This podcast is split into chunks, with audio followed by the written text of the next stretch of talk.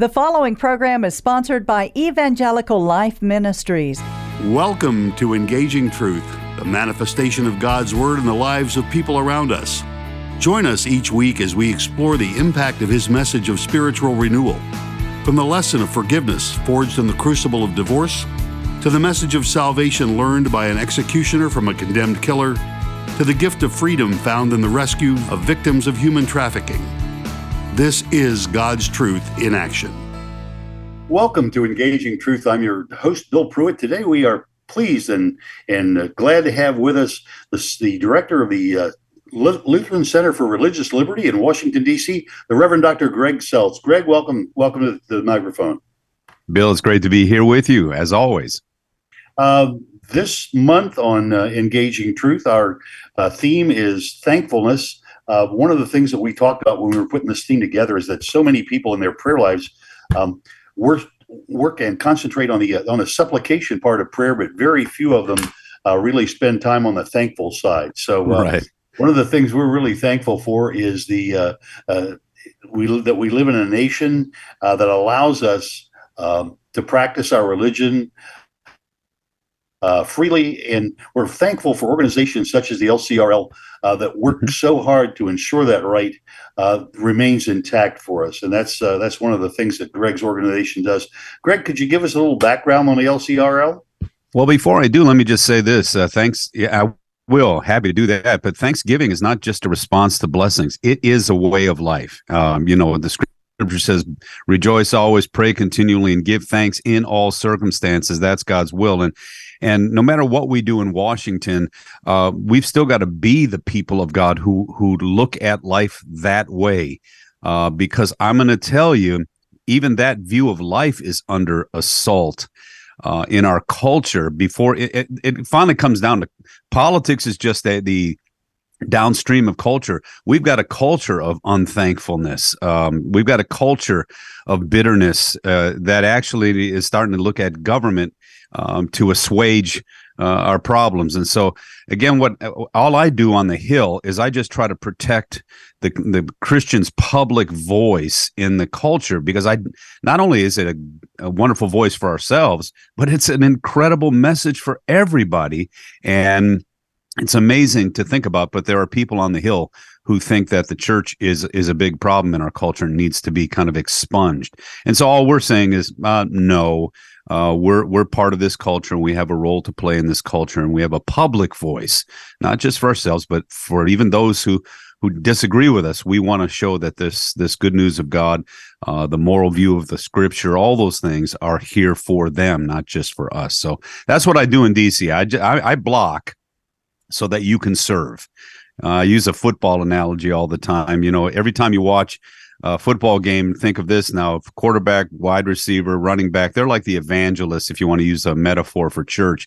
They're like the evangelists. We want them to score, share the faith, touchdown, people come to faith. That's a beautiful thing. But on every play, uh, the offensive line has to block. And I think my work in DC is that kind of work. We block so you can serve, we block so you can share. Well, thanks for staying beefed up for us like that. We really, really appreciate the, uh, the, the, people running your service for us like that.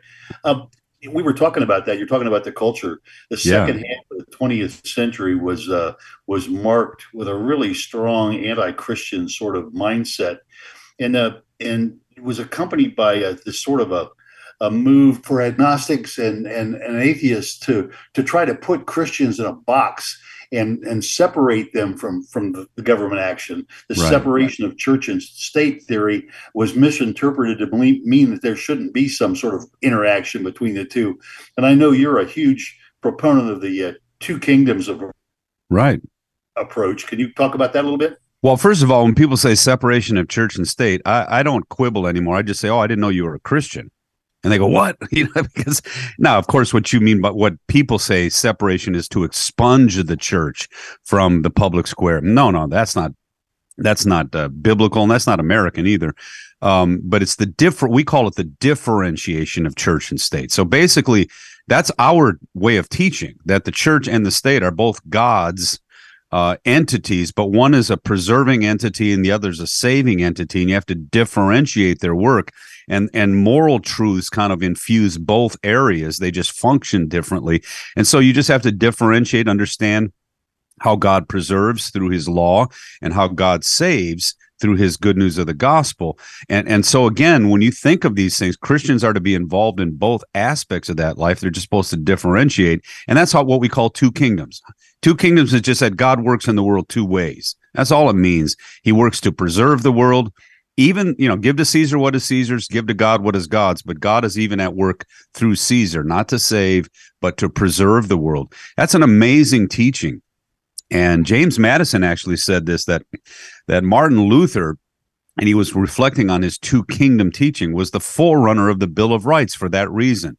So when you put the government in the basement, basically, and, and you you limit its role in your life, but you set the individual Christian, the individual religious person, self-governing, you set them free and you give them protection from the government so that they can live their lives.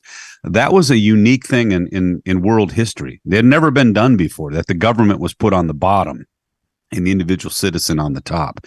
And so again, all of that is is is because they differentiated the role of the government and the differentiated the role of faith, active and love uh, in a person's life. And so that's a beautiful, it's a great teaching. And it's given more freedom to more people. Uh, there's no other place like America. 350 million people from all over the world who still live in relative harmony. Find that on the planet. exactly. Mm-hmm. Greg, you're you have served in a, a many worn many hats in your past. I know you started as a as a as a pastor in, in smaller congregations, and then moved to the being being the voice of the uh, the Lutheran Hour broadcasts, and uh, and then now you've now you've sort of rolled into this uh, LCR. How how does a person go about preparing himself to uh, to meet these sort of challenges? Obviously, you've got a, a, a strong background in in in your faith, and mm-hmm. also in in civics and uh, and in public service as well. How do how do you train yourself to, to well? You get thrown into the well just uh, let you know too I, I don't know if i guess my church in tampa was kind of a small church but it was 1500 members you know we had 45 elders it was a pretty decent sized church and that was probably the most fun i had and that was when i was i thought that was going to be my role for the rest of my life and i was looking forward to expanding our influence in the Tampa area. And God was so gracious to us. And then we got a call to New York City. And I talked to my wife, and I remember a, a good friend of mine said, he was a radio host down in Tampa. He said, he's from New York. He said, uh, Pastor, people don't leave Tampa to go to New York. They leave New York to come to Tampa. and, uh, but I went and part of the reason why is I just feel like our culture is uh, we're we're losing not only our culture but we're losing our faith in our big cities. There's no doubt about it. I mean, there's a radical secularization in every major city in America. So I thought, well, missionary to America. That's that's kind of what I think the scripture would challenge challenge my wife and I to do. And it's there that I started getting involved with aldermen and politics because everything was so political in New York City. If you wanted to launch a ministry, you had to deal with certain things. And I began to realize that we're an empowerment people. We try to educate, strengthen families so that, you know, people can not only survive, but thrive in culture. And we pray that they'll join our church because uh, that's, mo- we're, we're doing it because we're motivated by our love for God and our love for them. But I began to realize that the alderman wasn't necessarily in the empowerment business. He was more in the dependency business. And so I started dealing with politics and trying to keep it at bay so we could do this ministry. And I finally wrote a PhD on it later, about 20 years later, two kingdom response, you know, in urban ministry. So it, this was all all just to try to be a faithful pastor, faithful church in the middle of probably and you know then i went to la uh, new york city la in the middle of a place where people said we we don't really want the church here and i had to learn how to deal with that tension um, political tension while I was serving the neighborhood that God called me to. And frankly, it's always been a pastoral thing for me. So you were you were in a, a fairly large city in the south of Tampa, which I'm, I'm i came from Tampa to Houston when I came here, so I oh, okay the same thing. Um, what then would you say is the main difference and the, the cause root cause of the problems we have in our major cities nowadays is it a lack of involvement by the church or is it a, a lack no. of um, cooperation between church and government themselves. No, I, it's it's the the heresy of the benevolent government is at is nowhere more evident than in our cities. The government is the final arbiter of, of life itself. It educates your kids. It takes care of the poor. It literally is supposed it, it supplants the church in every way, shape, or form, and it uses it by confiscating people's money. It is an ideology. It's destroying the family. The politics of urban ministry today is anti-family. It drives men from the home.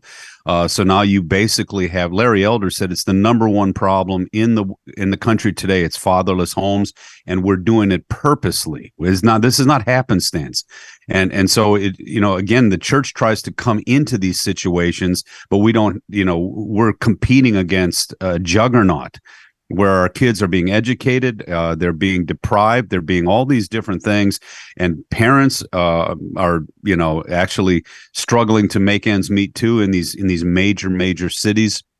And so again, when we get to this, uh, the city is co-opted by an ideology and I'm actually a big proponent of parental choice, so we can even at least bring our schools back into the city and compete against the public schools that have twenty five, thirty thousand dollars per student. And what do we charge? What ten thousand or five thousand or something? You know, so it's that kind of thing where there's a there's an ideology in the city that is anti-family, anti-church, and pro-government in everything.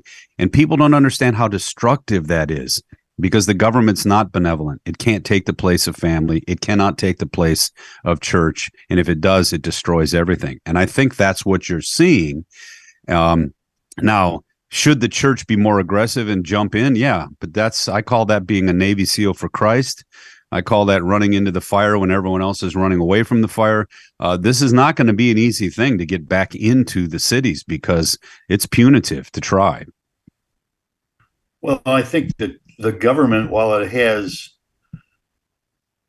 authority over funding and authority over the purse, doesn't really have the, the moral authority that the church brings with it. And we, I think your your your term, the heresy of uh, a benevolent government, is, is is just spot on because it it basically brings you all the the goods and services that the family used to bring without any moral authority with it, so that people are just left rudderless, if you will. Well, and it removes our agents. It, it, the worst thing is that it removes moral agency from people. So I no longer uh, feel guilty or feel blessed when I take care of my own family. Uh, it's I we could get into all kinds of stuff here, but it's a, it's such a destructive thing because we were called to be human beings, and human beings are people who love other people. They love God and they love one another in His name, and and the agency of that was meant to be towards family, towards community, towards church freely. Well, the opposite of that is the government does it all and it does it for you.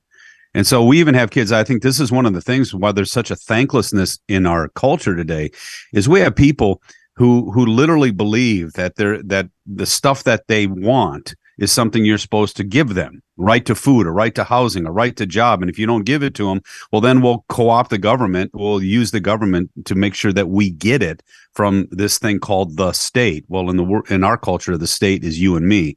And, and that that is actually a politics of envy. It's a politics of selfishness and it's not going to work because it actually is misusing the power of the state and so, you know, that's the, one of the problems. I know that we deal with personal unthankfulness in our culture, and we got to all work against that because we can be an unthankful people too.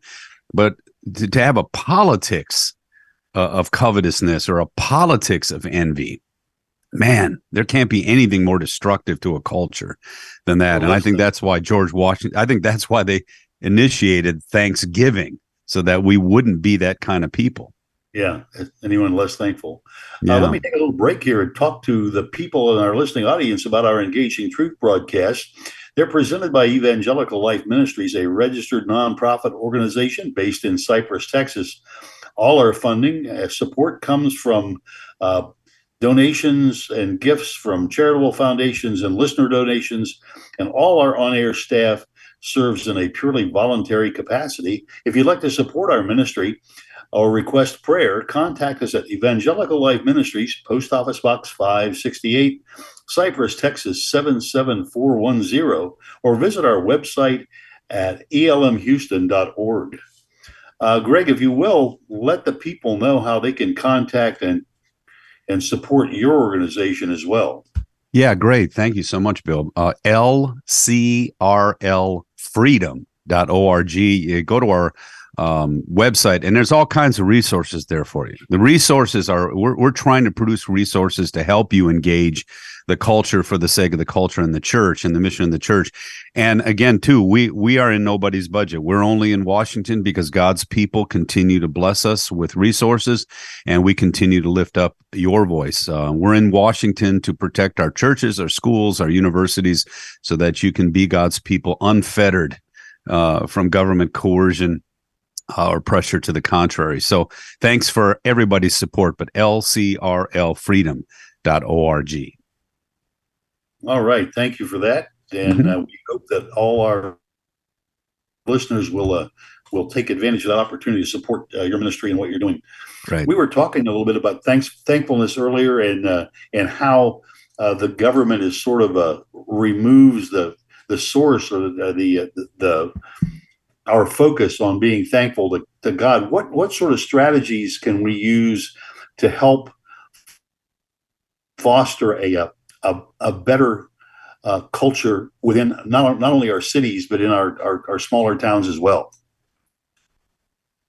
Well, all I would say, first of all, is this is personal. Like I said, it, it, no matter what's going on in culture, we can be a people of Thanksgiving. So that's the first thing. You know, uh, someone said it this way because this is how these political discussions uh, are are uh, broached today. Because we hear oftentimes it's oppressed people and oppressors, as if that's the only two kind of people in the world. Um, but you'll hear this 1%. You know, the 1% have everything, the 1%. And then, of course, we're going to use politics to take the 1% stuff so we can have it. And uh, the reality is, I think it was Jordan Peterson who said this. If you're if you live in America, you are the part no uh, the richest and poorest in America. You are all part of the one percent of humanity. So we're in the one percent of the world. And again, to be unthankful, to, to be the kind of people who, with all these blessings and all this opportunity, and we can't find uh, a thankful spirit within our own spirit, that's the first place. You know, be thankful in all circumstances. Why? Because God loves you, and because there's a God in heaven who's who's preserving and saving the world. The second thing, though, is I think on our politics, we're looking for the government to, to do way too much for us. We're we don't want it to be uh, we don't want it to be the agency that lives our life. I, I wrote an op-ed one time called "It's terrible when the refs play the game." Anybody who knows sports, when the referees, uh, when the refs are making every call to the point where the players are stopped, and it's a terrible game to watch it's a terrible game to play. So we don't want them to play the game. The Constitution doesn't tell us what kind of citizen we should be, it tells us what kind of government we want. And we want a limited government so we can be free to be the kind of citizens who strive for virtue in our happiness with, you know, in our service to our neighbor. And we'll solve our problems, you know, and that's kind of the difference. That's the American uniqueness um, but this notion that, well, government will solve all those problems for you, you begin to realize it also fosters um, a bitterness. Uh, and, and, it pits people against one another. And it's, I think it's a misuse of all that. So I think in one sense, keep politics in its proper place. In the other sense, um, you know, you be the kind of thankful person in your personal life that can make a difference. And that's to me the the solution, uh, or at least the the attitude that faces uh, the realities of the world in a way that God can get things done. Seems like the political climate that we have right now is the antithesis of love one another. You've got all this balkanization, you've got all these people that are highly partisan and divided and that's not that's not what we're called to do as Christians. Uh, yeah, but that's also a misunderstanding of what government's supposed to do. I mean, exactly. it's the, it's not the government that's supposed. To, we're not supposed to love one another through government. We're supposed to love one another as neighbors and through in service and care and and so again you know it, it, just amazes me that when people say well i have a need that the first place they think we're supposed to look is government no you look to yourself you look to your family you look to your neighborhood you look to your church you look to solve these problems in community what is this looking to some magistrate as if he's supposed to love you Um, I, you know, Caesar didn't love, you know, give to Caesar what is Caesar's. Caesar did not love the Christians of the day. And yet we were to honor his main role, which is to his main role is to just keep the bad guys scared and the good guys protected. That's his main role. And that's the one thing you don't see, you know, look what's happening in our cities. The the criminals actually seem to be uh, more cared for than the average folks. But again, when we look at this stuff, where did this notion again come that we're supposed to love each other through government? And yeah, we're supposed to love each other. Absolutely. And so again, that's the challenge is to just keep the proper things in their proper place. Um, family first, church first, you know, educate yourself, uh, get a job. Those are the kind of things we have control over. You don't look to anybody else. Look to yourself. That's what. That's where your agency. Uh, the be- That's where the best of you can be found. Well, it's and it's the uh, the worship of stuff as yeah. opposed to the worship of God. And it's you know what we really should be thankful for, and what God's people should be thankful for are the wonderful gifts that He gives us right. independent of the things that we are given by the government or outside sources. And once we can learn to live in a thankful manner that way, sort of a, a walking doxology, if you will, then we can be better servants and better Christians and better, actually, better citizens of His kingdom. Right, and that's what I'm saying. I mean, you know, it didn't want to get too off too much on the politics of things. It it begins in our own hearts you know uh, what the scripture says let the peace of christ rule in your hearts and be thankful. It's because of who god is. It's because of our relationship to god. We're reconciled to god in christ. And so we can be these these people of peace even in the middle of the chaos. In fact i think we're sent into this chaos for that reason. Even my work in washington it's not really to to just protect the church. It's to actually be the voice of god's preserving and saving work. Learn how to differentiate that stuff. Why? Because God is the only one who can preserve and save us all. And so he, he allows us he allows us to be useful in his hands, but we've got to be the kind of people willing to go into the chaos of these these situations because uh, sinful people are definitely not going to solve their own problems, and especially not with the coercive power of government as the final solution. Um, that's and that's kind of our message. So like you just said it's your heart that gets right with god first that that is the foundation to your thankfulness. But we do have a culture that at one time used to be thankful even in the middle of the chaos that you know there's all, all kinds of chaos in every culture but comparatively speaking america is probably one of the well it's the freest culture in the world it's one of the most civil one of the most humane cultures in the world you know compared to other cultures uh, other states. But at the same time, uh, we were thankful in the midst of it all. And right now, with all the blessings that we have, we do not seem to have a corporate thankful spirit in our culture. And that's that's a very sad thing because that's really saying to God, you haven't done right by us. All right, Greg, we have uh, we have raced through almost our entire allotment of time. And, and thank you for that. we have got about a minute left, and I'd like to ask you again to let people know how they can contact you and your organization, and then close us with a brief prayer. Okay. Again, lcrlfreedom.org. Please go to our website and please pray with me. Dear Jesus, let our rejoicing and thankfulness be rooted in the confidence that you really care for us. You are near to us, and all things are in your hands. Give us strength to put that thankfulness to work for others who need it too. In your holy name we pray. Amen. Greg, thank you very much. Again, our guest has been Dr. Greg Seltz of the Lutheran Center for Religious Liberty in Washington, D.C. If you uh, listen, uh, if you're listening to us on KKHT uh, FM, you'll find Greg's program, the Liberty Action Alert, follows us immediately uh, after this program as well. And if you're listening for uh, a podcast, you can find him uh, uh anywhere you can find your podcasts. Uh, thank you for joining us here on Engaging Truth, and join us again next week. Thank you for listening to this broadcast of Engaging Truth. Be sure to join us each week at this time. To help support our ministry, contact Evangelical Life Ministries, Post Office Box 568, Cypress, Texas 77410 or visit our website at elmhouston.org or find us on Facebook at Evangelical Life Ministries. Thank you.